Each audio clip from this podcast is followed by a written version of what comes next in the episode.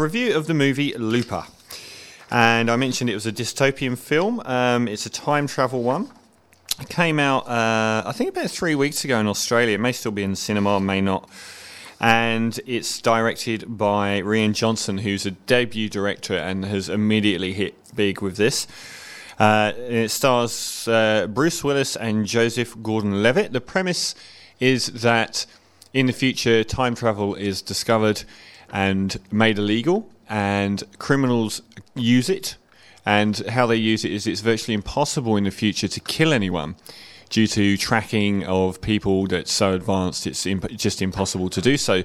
So they uh, zip their prey back to the past, in this case uh, from 2074 in the future to I think 2030, uh, somewhere around then, about 30 years before.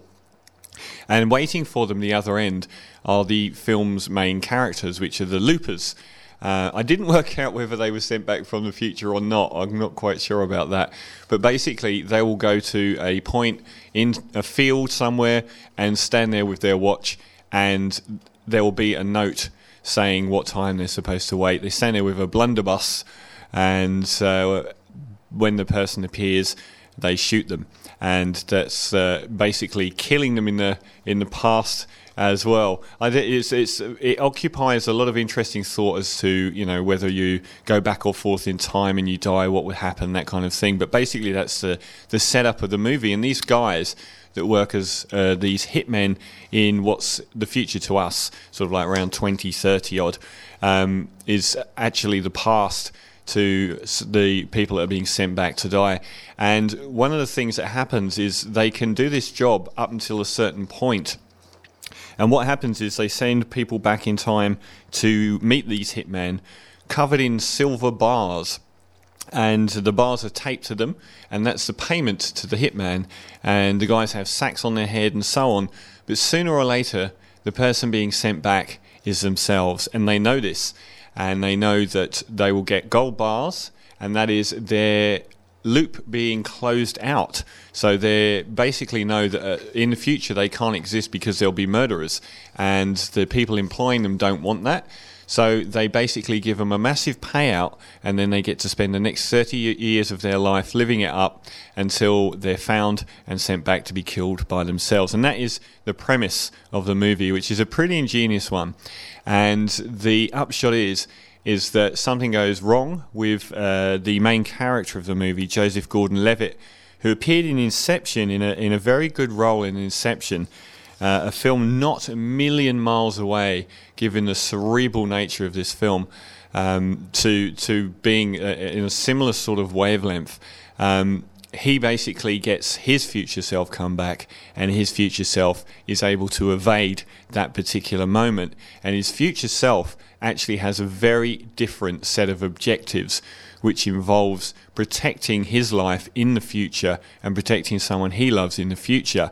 And that is the main uh, story progression of the movie. The Bruce Willis character, who is the same person as Joseph Gordon Levitt, but they both have opposing ideas on what must happen. They're both looking after self interest, but from 30 years apart. And Joseph Gordon Levitt manages to um, track down Emily Blunt, whose son is a target of Bruce Willis, and he will do anything to protect her and him. And uh, from Bruce Willis, but Bruce Willis is also protecting his wife in the future by trying to kill this boy. Um, this it's a brilliant film. It is outstanding whatever's wrong with it, it's so minuscule. Um, I haven't seen. I think Bruce Willis is always as good as the movies he's in, and um, the last film that was this good that he's been in, or he was as good, would have been Pulp Fiction. Um, this is one of the only films I could say that even if the film was bad, I would have still said that Bruce Willis's performance is good because I think his performance in this is the best he's ever done in a film. And also, Joseph Gordon-Levitt is excellent. His face occupies the screen in much a similar way to Robert Pattinson in Cosmopolis. It's one of the things I loved about it the most is most films seem to have this, in, or most commercial films, not that this has any commercial feel to it, um, have a massive build up. I was thinking of Total Recall or something like that, where all of the plot seems to sort of build up to a confrontation and so and so. And this does have a confrontation, but the story goes all the way to the end, and there are continually interesting elements added and subtracted to the motivations of the characters. It's very character based and it's very story based, and it's an ingenious story, and some very interesting story elements happen towards the back end of the movie. It's all done in sort of like a depression era from like the 1930s or 40s with these gangsters walking around with blunderbusses and um, it all and sort of looked like um, they're called gatmen, which is redolent of sort of 1930s gangster terminology. Performances across the board are excellent. Emily Blunt, a British actress, is excellent, and also in a smaller role, or two smaller roles, Paul Dano who was great in There Will Be Blood, and also a very, very strong Jeff Daniels, who only appears for a minute or two. And I'm going to play the clip now. And that's a clip from Looper. It's a great film. It's uh, one of the best sci fi films since Minority Report. Uh, it can sort of be alluded to the Justin Timberlake movie in Time last year. That was terrible. This is really, really good uh, in a couple of ways. And um, there's another film that it reminded me of as well uh, The Road, the Cormac McCarthy novel um, that was turned into an astonishingly bleak film. It's a bleak film.